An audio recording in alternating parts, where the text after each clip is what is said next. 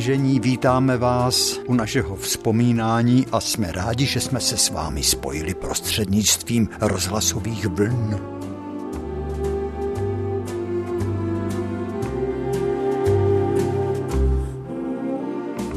Ty rozhlasové vlny kmitají.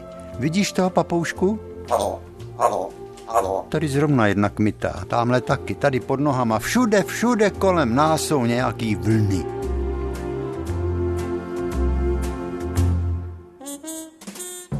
Televizní signály, jsou taky vlny, mobilní telefony, rádia letadel. To je takový labirint, kterým se stále musíme prodírat, aniž bychom o tom vůbec věděli.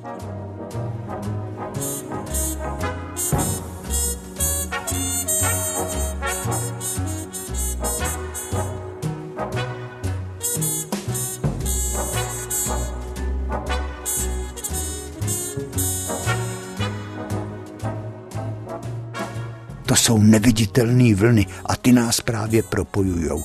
Budiš jim sláva za to.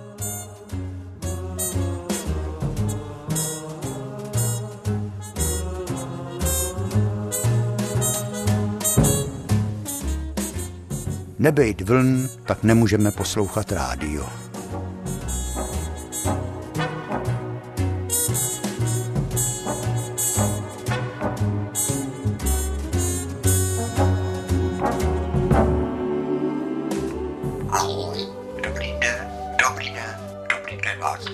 No jo, papoušek, dej pokoj. Jak se máš? Žaninka vás tedy přivítala taky u naší hodinky. Ano, Žaninko, tak je to správný.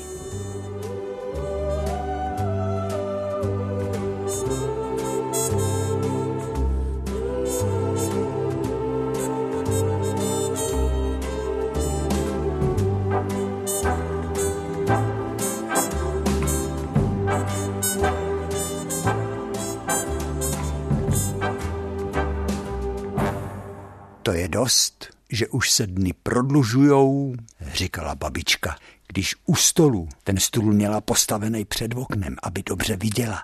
Přebírala čočku. Měla v sobě kamínky. Jo, a do takového kamínku, když se kouslo, jí- no, to si každý dovede představit, co to udělalo třeba se sablombovaným zubem. To praskalo. No a ty kamínky jsme museli vybírat. Maminka, babička, i já jsem pomáhal.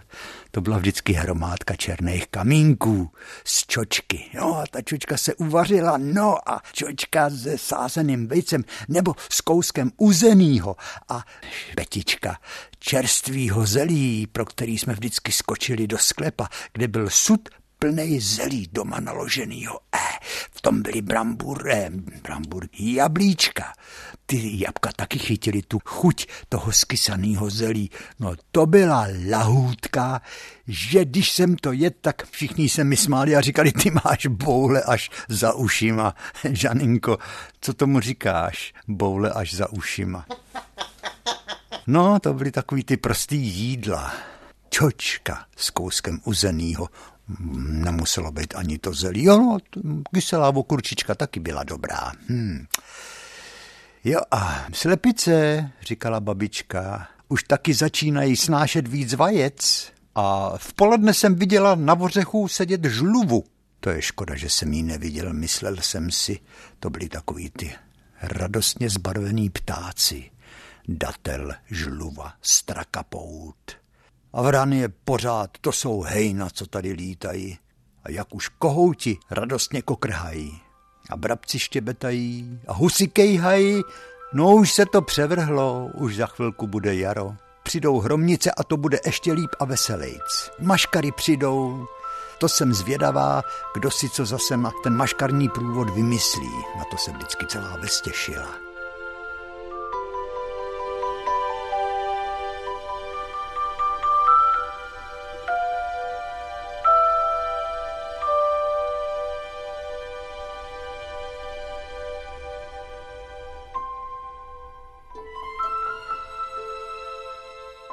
Ale zima ještě nekončí, říkala babička. A jak pečlivě přebírala pořád tu čočku. Ta měla tak hbitý prsty. když třeba drala péří, nebo když třeba se na koťátka, jo, byli čerstvě vylíhnutý, udělala pár takových hmatů, potom zvířátku slepým ještě a říkala, tak to je kocour, to je kočička, věděla přesně kam šáhnout.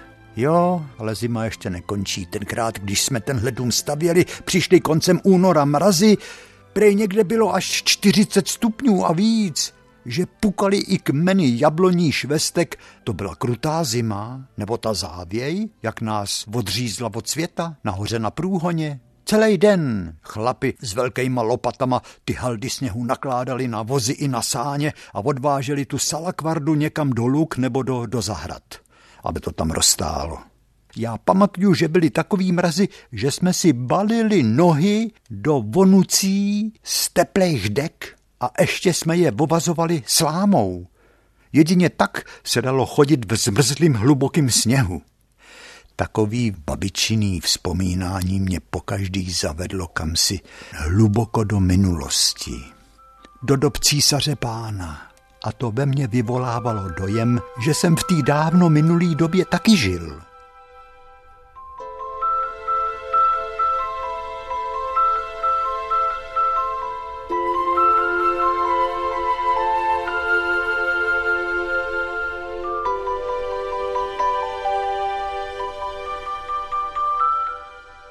A ne, abys dělal hlouposti, říkala babička.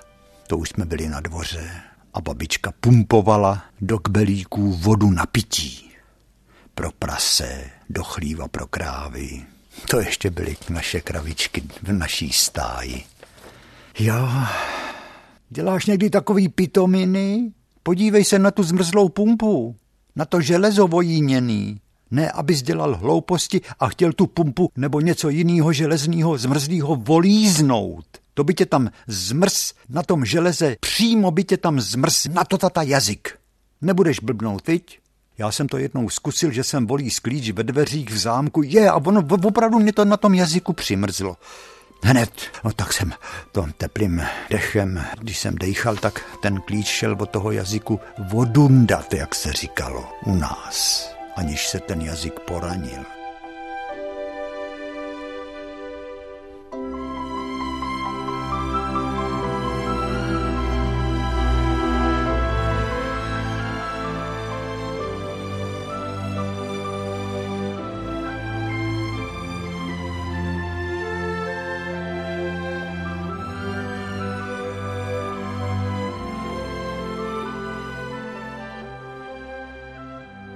Byl jsem vždycky šťastný, když jsem mohl vyběhnout kousek za náš a za Eichelmanovic dům. Tam už začínaly veliký lány polí. Byly zasněžený, že ten sníh se třpitil oslnivě v tom lednovém slunci. Když jsem se podíval do dálky, tak uprostřed bílý pláně stál krmelec dřevěný, takový jesličky, ale byla na tom střížka a ty jesličky byly plný krmení. Seno, vojtěžka, jetel a dole se válel kus soli. No a k tomu krmelci se zbíhaly cestičky zdaleka. Po celý tý bílý pláni byla pavučina cestiček. Zajíci, ale i srny se tam chodili napást. A ty cestičky... Žando, to je, viď?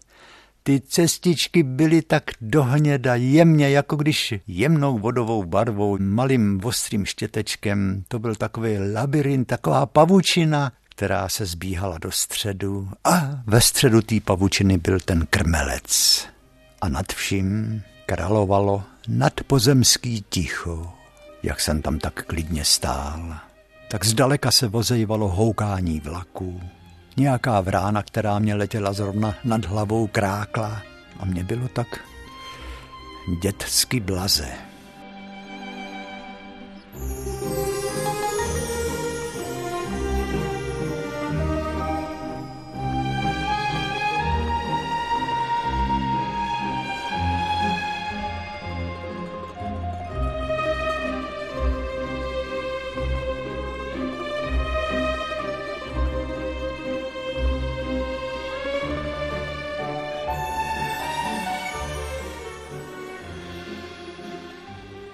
Najednou jsem viděl, že ze všech dolíčků, kde byly poschovávaný ty zajíci, který jsem svou, svou zvědavostí od toho krmelce vyhnal, tak se začaly ty jejich hlavičky zjevovat, začaly je vystrkovat, pozorovat, co se tam děje. Tak jsem si řekl, musíš domů, aby se ta zvěř taky najedla, napásla. Tak jsem se otočil a odcházím a každou chvilku jsem se obrátil zpátky k tomu krmelci a už jsem viděl, jak zajíčci ale i křepelky třeba. Tam u nás ještě byly křepelky a koroptvičky a bažant přiletěl a všecko se to zbíhalo zase k tomu krmelci. Zase bylo to pole, ta pavučina byla plná těch ušáků a těch nádherně barevných bažantů. Já si vzpomínám, když byli v Pavlíkově hony, tak tam v tom místě jsme dělali kruh. To bylo několik kruhů kolem Pavlíkova, kde se střílelo. A tam byli vyřazený v řadě zajíci po dvaceti. Šest řad a kousek. 127 zajíců tam leželi. Tak byl Pavlíkovský revír bohatý. My jsme těm myslivcům, to byli někdy i páni doktoři z Prahy, jeden pan doktor měl BMW, jo, to byli nobl lidi a my jsme jim nosili tašky s patronama. No a byli jsme přítomni tomu, když myslivci na tři trumpety zatroubili takovou rozlučovací fanfáru na ty trubky. Celým krajem se nesly tóny na rozloučenou. Na počest těch zajíců, který tady v tom Pavlíkovském revíru žili a teď ten svět museli ranou z pušky opustit, tak na jejich počest zněly ty tóny trubek. To bylo ovšem na podzim a teď vládne zima.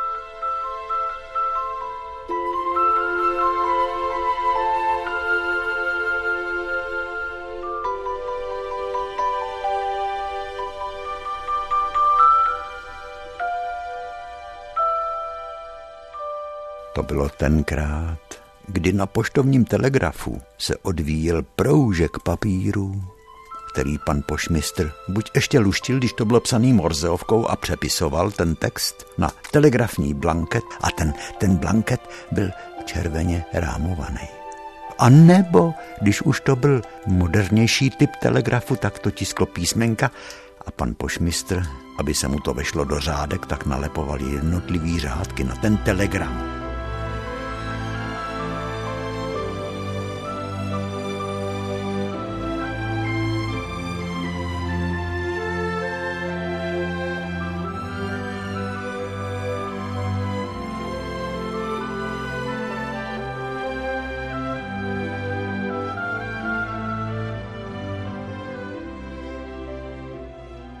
Bylo tenkrát, kdy cestáři zametali silnice velkými košťaty a autobus, když jel do kopce a musel přeřadit z vyšší rychlosti na nižší, tak řidič musel dát meziplyn, aby se kolečka v rychlostní skříni srovnaly. To byla věda dávat meziplyn. To vám nebudu ani vysvětlovat, jak se to dělalo. Pořád se tenkrát spravovali, lepili, píchlí pneumatiky automobilů. Ty byly furt píchlí, ty duše. Kousek starých duše, tak to byl poklad pro nás. Víte proč? Protože se z toho dali udělat gumy na prak přece. Švédské part dodal kousek kůže. My jsme si našli větev ve tvaru V, to byla bydlička praku a už jsme trénovali střelbu z praku. Ale nesměli nás vidět velký lidi, to by byla facka lébn, zuby šklébn, facka, lébn, zuby, šklébn, to mě napadlo právě teď. Vidíte, to je ta výhoda, že to povídání si nahrávám doma, v klidu svého ateliéru, v rozhlasovém studiu, když bych viděl za sklem režiséra a červená žárovka by svítila, tak bych si na facka lébn, zuby, šklébn nespomněl.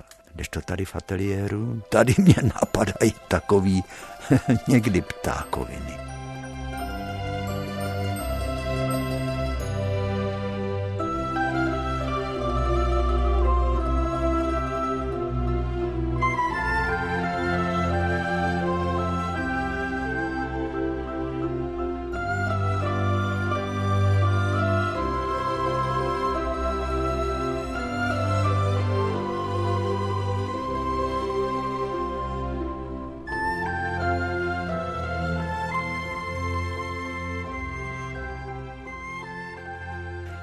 Jsem ale ztratil dokonale nit, o čem jsem to chtěl mluvit. Jo, jak se lepili duše, ty byly pořád píchlí, protože silnice byly plný hřebíků, podkováků.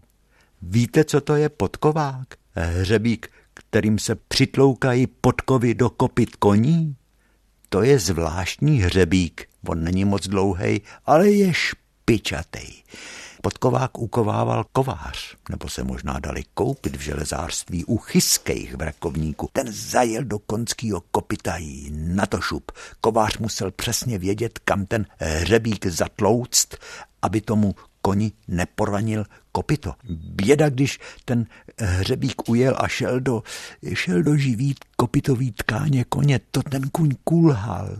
Ty hřebíky, ty vyklouzávaly z těch kopit a plný silnice jich byly a když na ten hřebík auto najelo, tak ten hřebík neměl nic lepšího na práci, než že se vbodnul do kola auta. Heverovalo se, vyměňovali se kola a každý šofér musel umět zalepit díru v duši. Kolik bychom potřebovali lepidla, aby jsme všechny díry v našich duších zalepili, že jo, po tom bouřlivým čase, po těch bouřích těch dob, kterými jsme prožili. Tenkrát ale ta duše gumová, každý šikovný řidič to zvlád za hodinku, to se čekalo, to lepidílko vonělo benzolem, myslím. Z tubičky se i z plechovek se štětečkem na nás šelo, chvilku se počkalo, až uschne, jak na e, té duši, tak na e, záplatě a muselo se šmirglovat, jak duše, tak i záplata.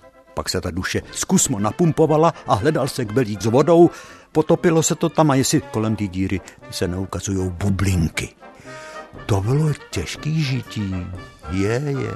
Proto sedláci, kteří jezdili s koňma šoférům, tak smáli. Počkej, počkej, ono tě to auto jednou vypeče. Nejlepší je ten benzín, který mám já. A to je chlupatý benzín. To jsou ty mý kobily. Víš? Pamatuj si to.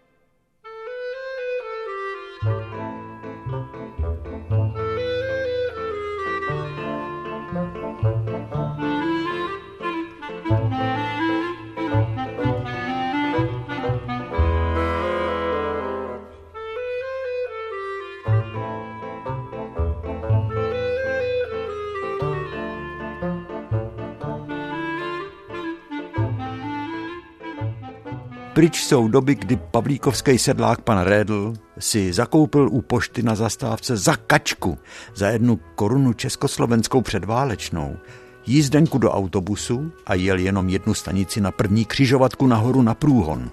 Za vsí vystoupil, tenkrát svezení autobusem byl svátek, no a pan statkář byl právě po obědě tak si udělal takovou zdravotní poobědovou procházku, prošel se svými poli, zkontroloval chmel, jak se pne, brambory, jak strkají, obilí, jak roste a hůlkou špacírkou bambusovou usekával hlavy zelených bodláků, toho plevele prevíckýho, aby se nemnožil.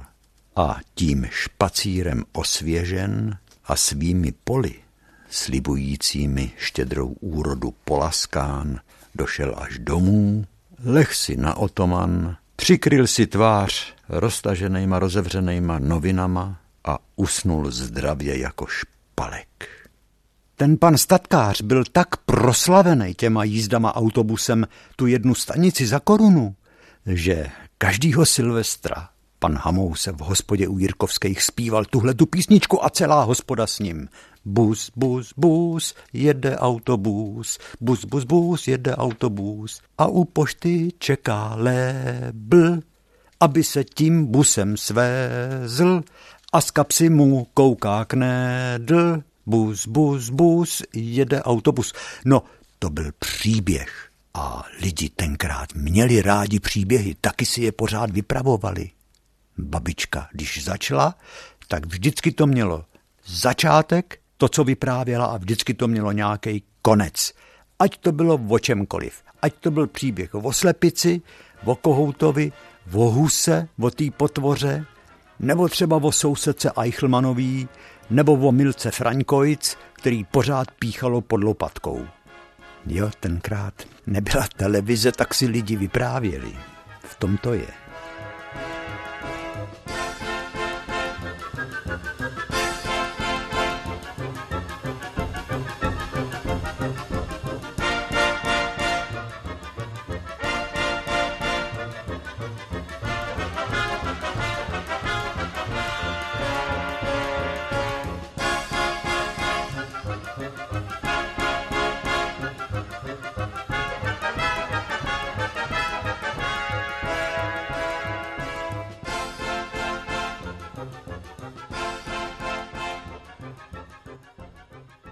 Pamatujete si, jak celý svět stih, když napad první sníh?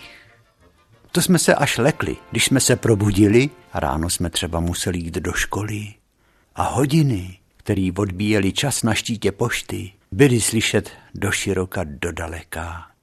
A z kováren zněly kovadliny, Cirkulárka ječela v truhlářství pana Beneše a po obloze co chvíli přeletělo hejno ptáků, dokonce i někdy osamělý vrány.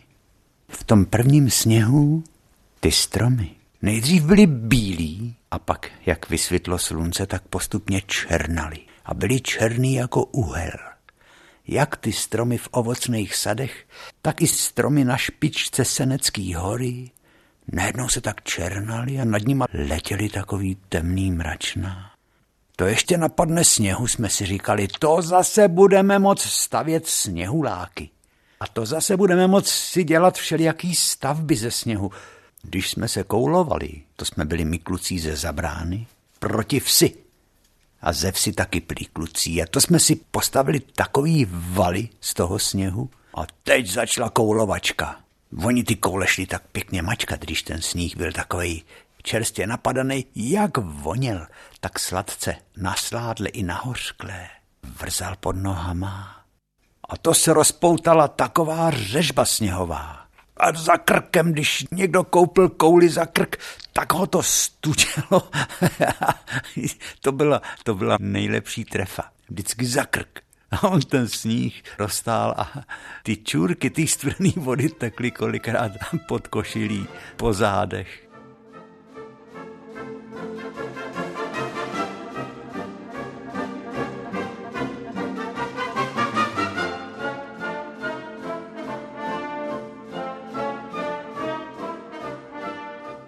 Někdo tomu vždycky velel.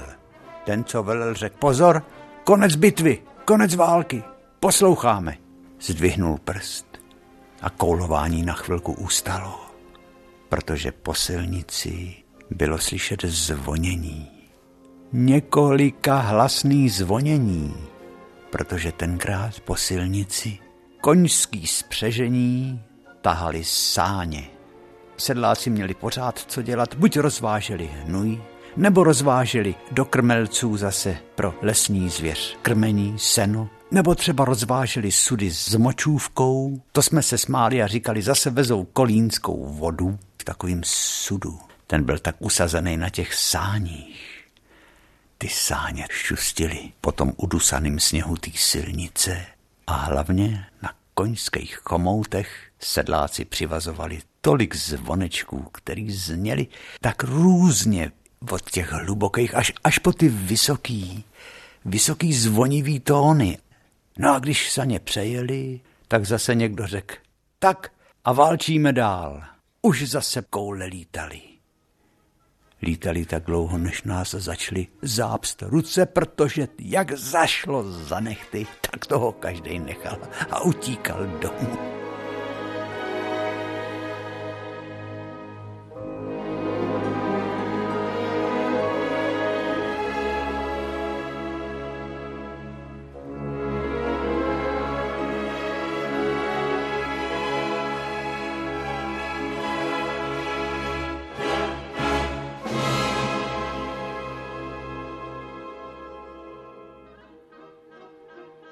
Doma u maminky, u tatínka byla pohoda. Tiše tikal budík na nočním stolku, velký hodiny s kivadlem a ze závažíma na řetízkách byly u dědy. Praskal oheň v kamnech, snášel se soumrak. Ten sníh zářil čím dál tím víc do modré barvy, až se potopil ve tmě před naším oknem. A pak si maminka vzala časopis Třeba večery pod lampou, vzpomínáte si, nebo sešity, sešity pro ženy, myslím se to jmenovalo. To byly takové blbosti, co v tom otiskovali. No tak maminka taky ráda četla český balady, romance a legendy, ale když si chtěla přečíst nějakou zábavnou pitominku, tak sáhla po večerech pod lampou. A to si ženský v Pavlíkově pučovali, takže každý večer byla u nás doma taková sváteční nálada. A o to víc jsme se museli mi děti vybít, když jsme se dostali ven. To nám velký lidi říkali, vy rošťáci, Vy všichni skončíte v polepšovně. Ty jsi sígr. My jsme nevěděli, co to je sígr. No, to zní tak hrozivě sígr. Až později jsem pochopil, že sígr vlastně je zígr, čili německý vítěz. Ale my jsme byli sígři a rošťáci. Proč se nám asi říkalo rošťáci? Protože jsme měli rádi roští. Každý roští byla pro děti vítaná možnost dostat se dovnitř do toho roští, prostříhat si malou cestičku, tam si nožem vyřezat větve, aby tam byl malý prostůrek pro malý pokoj, potom udělat v tom roští dveře do dalšího pokoje a potom ještě do dalšího pokoje. Takový roští bylo na konci skoupejch zahrady. To byl hloch tak my jsme museli dávat velkýho majzla, jak jsme tenkrát říkali. Dej si majzla, nebo tě jednu plesknu, říkala Franta Kapoun. Ten rozdával facky jen to hvízdlo, ale taky jich hodně schytal. A když ho někdo chtěl naštvat, tak víte, co mu udělal? Vzal mu kšandu, natáchy a potom jí pustil. Ono ho to plesklo a štíplo ho to, ta, ta puštěná gumová kšanda štípla ho do prsouch, do prsouch tak se říkalo u nás. A už se děti začaly prát, ale my jsme si neubližovali, to bylo jen tak jako. Že jsme se vydováděli, že jsme se vykřičeli, že jsme vybili tu naší dětskou energii, no tu rošťačinu.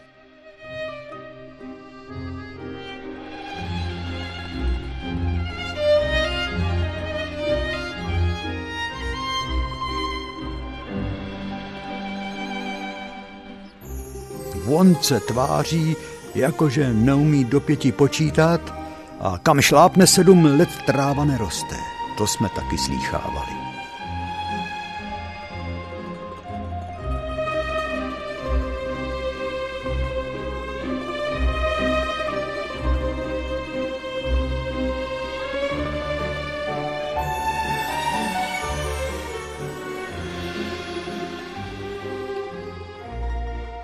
Jo, takový roští, to bylo pro naše dětství důležitý, tak důležitý, jako je pro ševce důležitá dratev, když švédské part smolil dratve.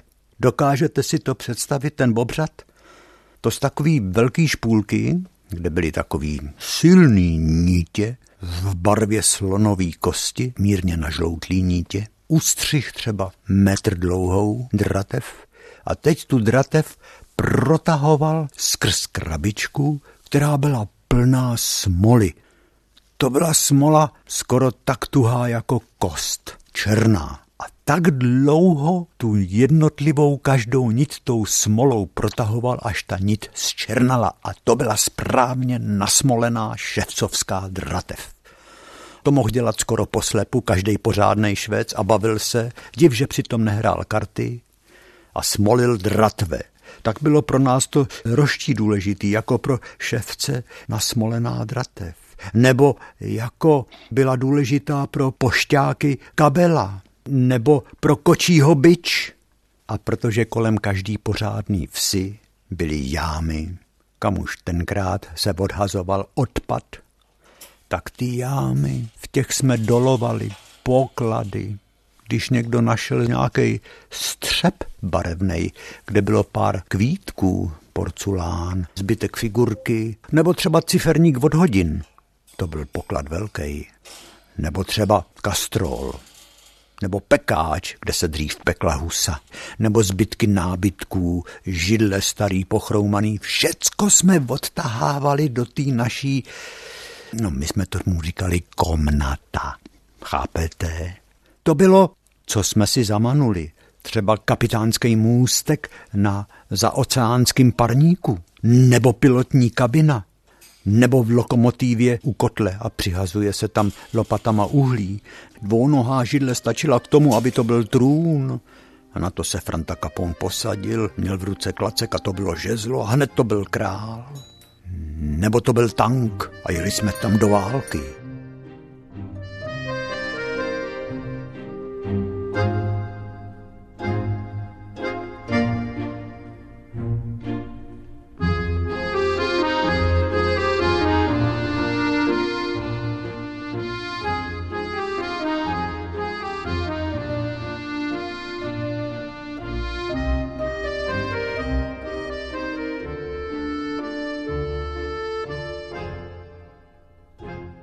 A vedle nás si hráli holky. A my jsme spolu museli vycházet. Dokonce jsme museli, a rádi jsme to dělali, těm holkám sloužit. A vyhrál ten, kdo třeba Jiřince Fraňkojc přines nejlepší jabka, který natrhal... Žando, uklidni se který natrhal na třeba zrovna tý Skoupejc zahradě. Tam byly soudky. Soudek bylo dobrý jabko. Ještě nedávno tam ten strom stál, jestli pak ho neporazili. Opice máma. Soudek, panenský. No jednoduše řečeno, svět těch komnat v tom keři, v tom roští, naše rozpoutaná dětská fantazie přetvořila přesně tak, jak jsme potřebovali. I když to byl svět jenom jako, ale v tom bylo to kouzlo.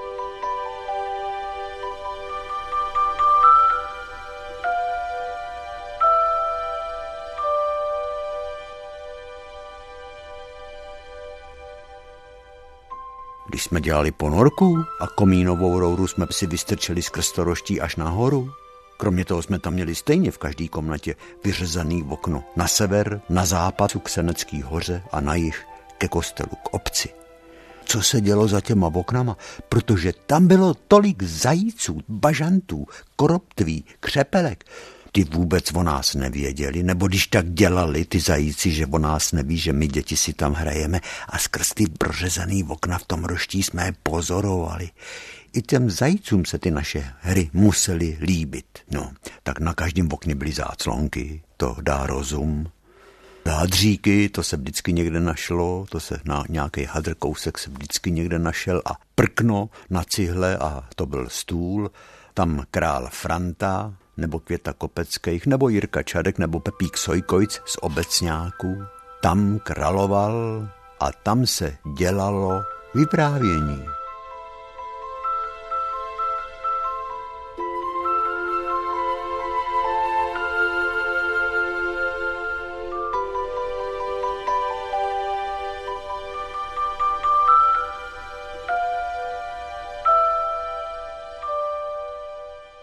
Panenky tam byly taky. To byly ty panenky, které se zaklonily a tak jako dělali nebo mrkali očima. A holky s nima měly pořád do bodu, jak se říkalo tenkrát. To bylo moc práce, do bodu. No, to vždycky třeba táto, když jsme si hráli na tátu a na mámu. Maruška Hruškojic řekla, táto, přines něco k jídlu. Já uvařím v oběd. S klukama jsme šli něco schánět, tak jsme našli třeba nezralou švestku, někde spadlou, nebo jabko zakutálený, to se nesmělo trhat ze stromů tenkrát. Nějakou kytku, třeba koukol, ten byl hezký. Tak jsme s tím přišli a mezi tím už holky měly na vaříno a na pečínu. Protože z hlíny udělali bochníky, chleba, ty nazdobili sedmi kráskama, rohlíky taky uválili z hlíny a posypali je pískem. No a polívka v nějakém hrnci, který sice měl díru a tek, na tu chvilku to stačilo, to se nabrala voda z louže a do ní se dala tráva. To jsme dělali jenom jako, že to jíme, že jo, klacíkama, protože všecko bylo jako. Ale je pravda, že při tom hraní jsme byli ochotni snést našim holkám modrý z nebe. Protože jsme byli tak vychovávaní. Holkám se nesmí ubližovat, jsou slabší. I když tedy při rvačkách, když jsme se do sebe pustili a byl mazec, koupit jednu facku od Jarky Vosikojc, no to nebyl žádný med. To nám hned eh, z nosu tekla červená.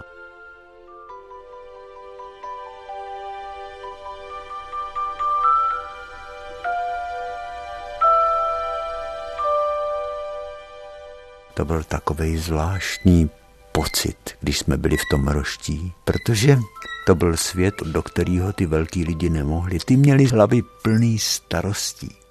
Kde zasít jaký obilí, kde už se musí sekat louka, nebo zavádět chmel, nebo česat chmel, česat jabka na podzim, to mi děti ne. Počkej, až dostaneš rozum a budeš velký, ty rošťáku, tak to pochopíš. No jo, ale my jsme nevěděli vůbec, o čem je. O čem je řeč. když jsme byli v těch našich komnatách a nad hlavama nám hučeli bombardáci, který psali po modrý obloze dlouhý bílý čáry. Sice se nás zmocnil tísnivý pocit, ale ten náš dětský sen jsme si vzít nedali.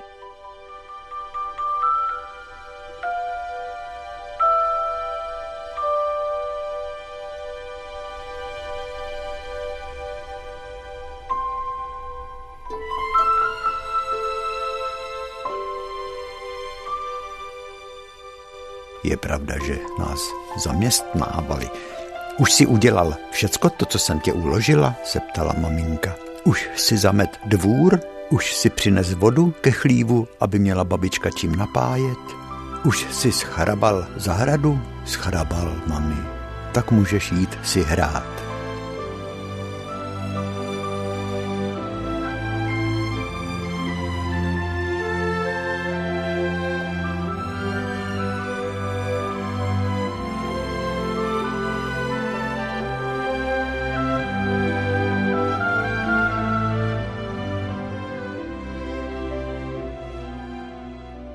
Najednou byl konec války a změnilo se hodně věcí. I naše hry jsme si najednou přestali s holkama hrát, s těma našema hodnejma holkama, protože i u nás v Pavlíkově se usídlila rudá armáda přímo naproti našemu oknu na bejvalým fotbalovém hřišti. Tu vůni, ten pach jejich tábora cítím dodnes benzín vojenský voňavej.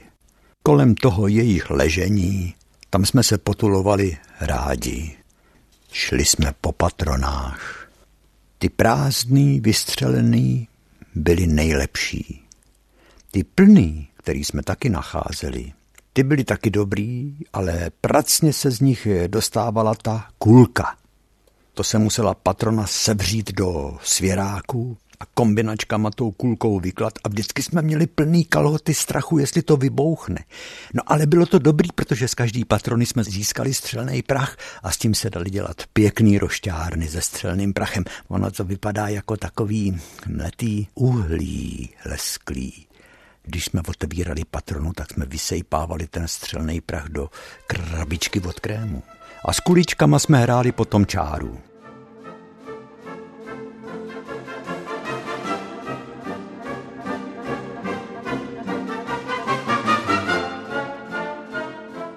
Ty rošťáci, podívejte se na ně, do polepšovny se dostanou, křičel jednou pan Pertl.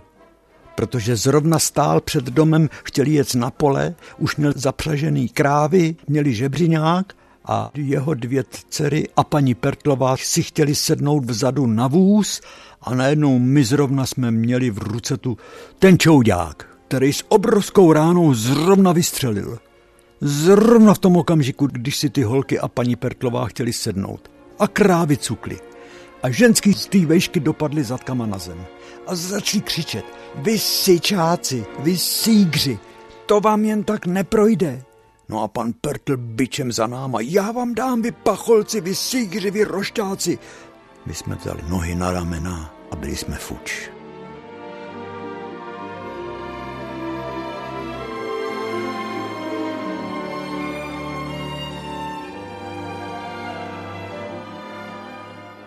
Tenkrát po válce jsme dělali čouďáky. Víte, co to bylo? K tomu byl potřeba film. Film byl tenkrát hořlavej. Když hořel, tak tak krásně čpěl. Ale jak získat ústřižky filmů? Pan biograf jsme mu říkali, odkud ten člověk přišel, do Pavlíkova nikdo neví, tak pěstěnej chlap při tom promítání filmu v hospodě u Jirkovských tam viděl ty první milovníky, tak on chtěl taky tak vypadat jako krasavec. Vlasy učesaný v prostředku měl pěšinku, kníry pod nosem, navixovaný. Pane, prosím vás, nemáte odstřížek filmů? My bychom se dívali na ty obrázky. To taky bylo hezký, prohlížet si na těch odstřižcích toho filmu ty obrázky. Když to byl český film, tak po tím byly malý písmenka německého textu a naopak, když to byl německý film, tak tam byly zase malý písmenka českého textu. a po straně byl proužek zvuku. To byla taková zvláštní řádka, taková chvějivá čárka, někdy slabá, někdy se roztřepila do několika čárek. Kousky filmů právě ty se stočily, zastrčili se do té malé patrony z pušky, zapálilo se to, to hořelo jak blázen ale hned se ten hořící film musel udupnout, aby jenom tak jako doutnal. On tak syčel. A tu doutnající patronu s tím svitkem toho filmu jsme nadspali do veliký patrony kulometu. Drželi jsme to jako revolver, jako pistoli, zdvihli jsme to nad hlavu a čekali jsme, až velký přetlak toho plynu z toho hořícího, doutnajícího filmu vybouchne ta patrona malá a vyletí nahoru do vejšky a s velkým syčením s přenádherným chvostem smradlavého kouře padla k zemi. A to bylo všecko. Takže čouďáci po válce, to byly taky hezký hry.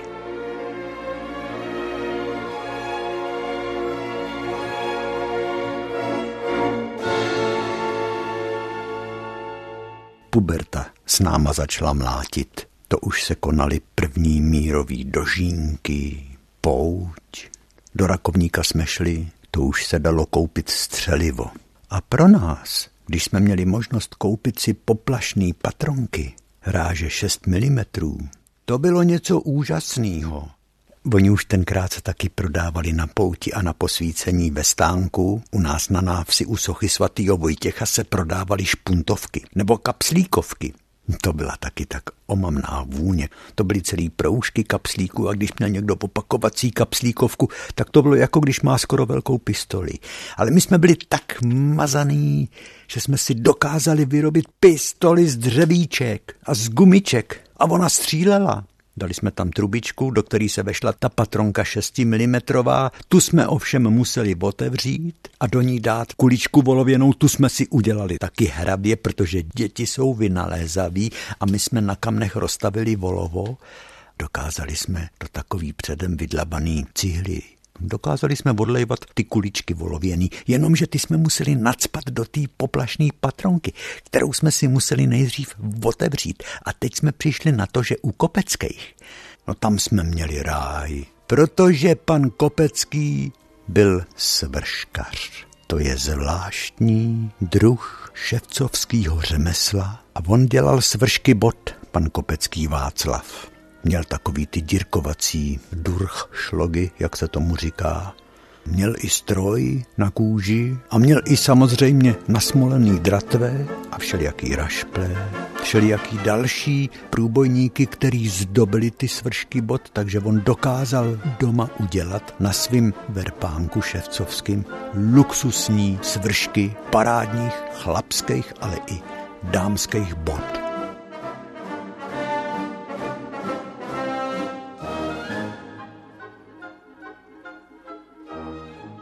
Ale pro nás ta jeho dílna měla zvláštní přitažlivost v tom, že on tam měl ideální nářadí pro otevírání těch poplašných patronek, všelijaký šídla, protože ona ta patronka byla, ten stroj jí tak zmáčknul, že se otevřela akorát v pistoli, když se z ní vystřelilo. A to my jsme nemohli potřebovat. My jsme tu zmáčknutou špičku té patronky museli rozevřít, aby se do ní dala vecpat ta volověná kulička. Aby jsme měli s čím střílet s těma našima podobácky vyrobenýma dřevěnýma pistolkama. Počkej, ale táta spí, říkal Květa. A ležel pan Kopecký pod oknem na otomaně a spokojeně oddychoval a my tajně u toho jeho verpánku jsme otevírali ty poplašný patronky. Těma šídlama to šlo nádherně. Já jsem zrovna jednu takhle svíral v prstech a teď jsem rozevřel ten střed tím šídlem a ouha, to šídlo projelo až dolů na tu patronku. Dotklo se ty rozbušky té patronky a ta patronka byla otevřená, tak to dalo takovou ránu. A tak to začoudilo, že pan Kopecký vyděšeně se posadil na otomanu a vzal potěch, ten nás hnal. A kdo slíznul jednou ránu potěhem, tak na to do smrti nezapomene. A já jich tenkrát schytal. No bodeď by ne, A to vůbec ani neměl tušení pan Kopecký, co jsme mu tam vyváděli, že vlastně jsme vyráběli munici. Dokážete si to představit? Na jaký šikmý ploše my jsme se tenkrát ocitli.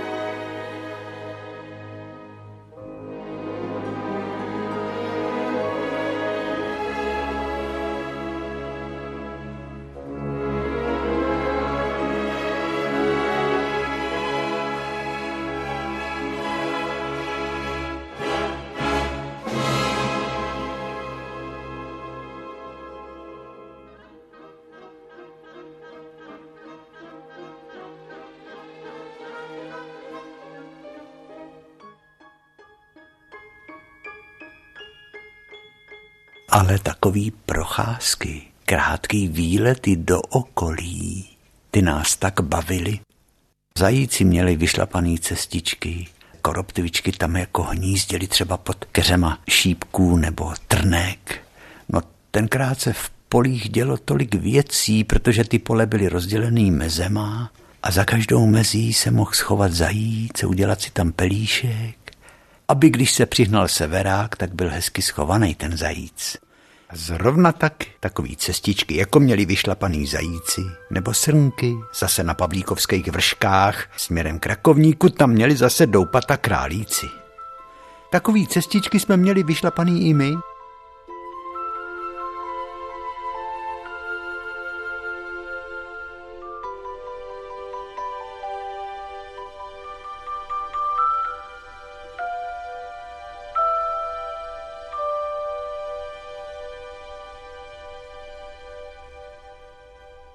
Nebo taky přišli holomrazy, že vůbec nenapadal sníh. A to bylo nejlepší, protože to byl led na rybníku jako zrcadlo. Když nejdřív umrzlo, bez sněhu. Potom honem rychle pan Ajbr Řezník, který měl u nás ve velikém rybníku nasazený kapry, musel přicházet ze sekirou a vysekávat čtvercovou díru do ledu, někdy i dvě nebo tři, aby ty ryby mohly dejchat.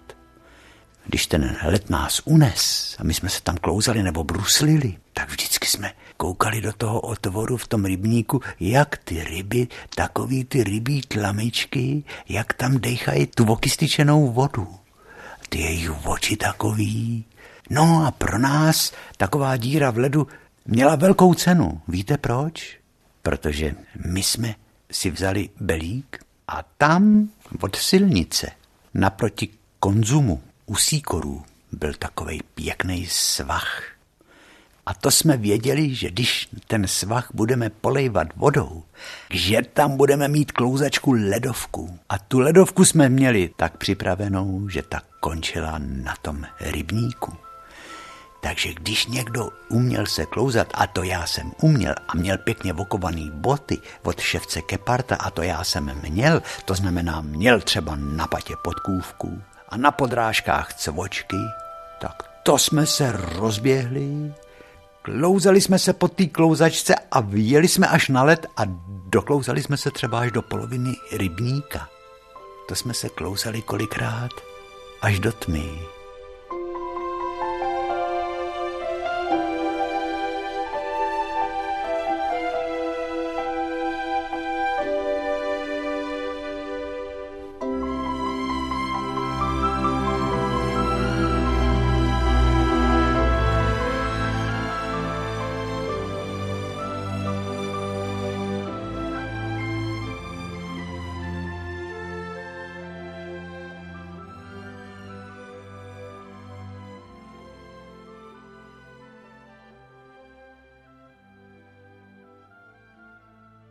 To jsme vám toho namluvili, co?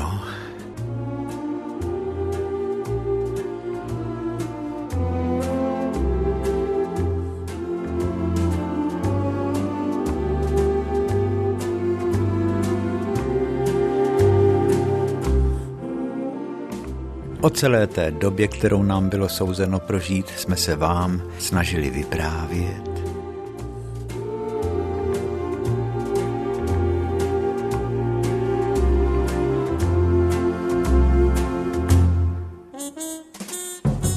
tom lidském plahočení, jak říkala vždycky babička.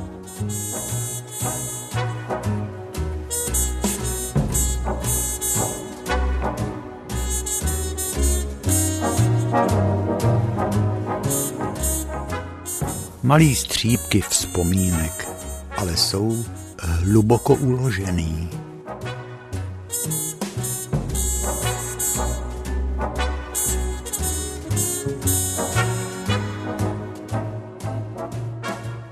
Takže vážení a milí, my se s vámi pro dnešek loučíme.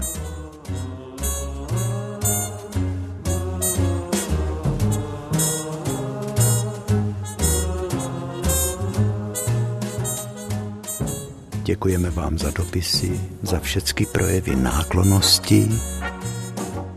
Přejeme vám jen šťastné dny a těšíme se na setkání u našeho pořadu příště. Pan Míšku, Semínko, ahoj. No jo, Žaninko, to víš, že jo.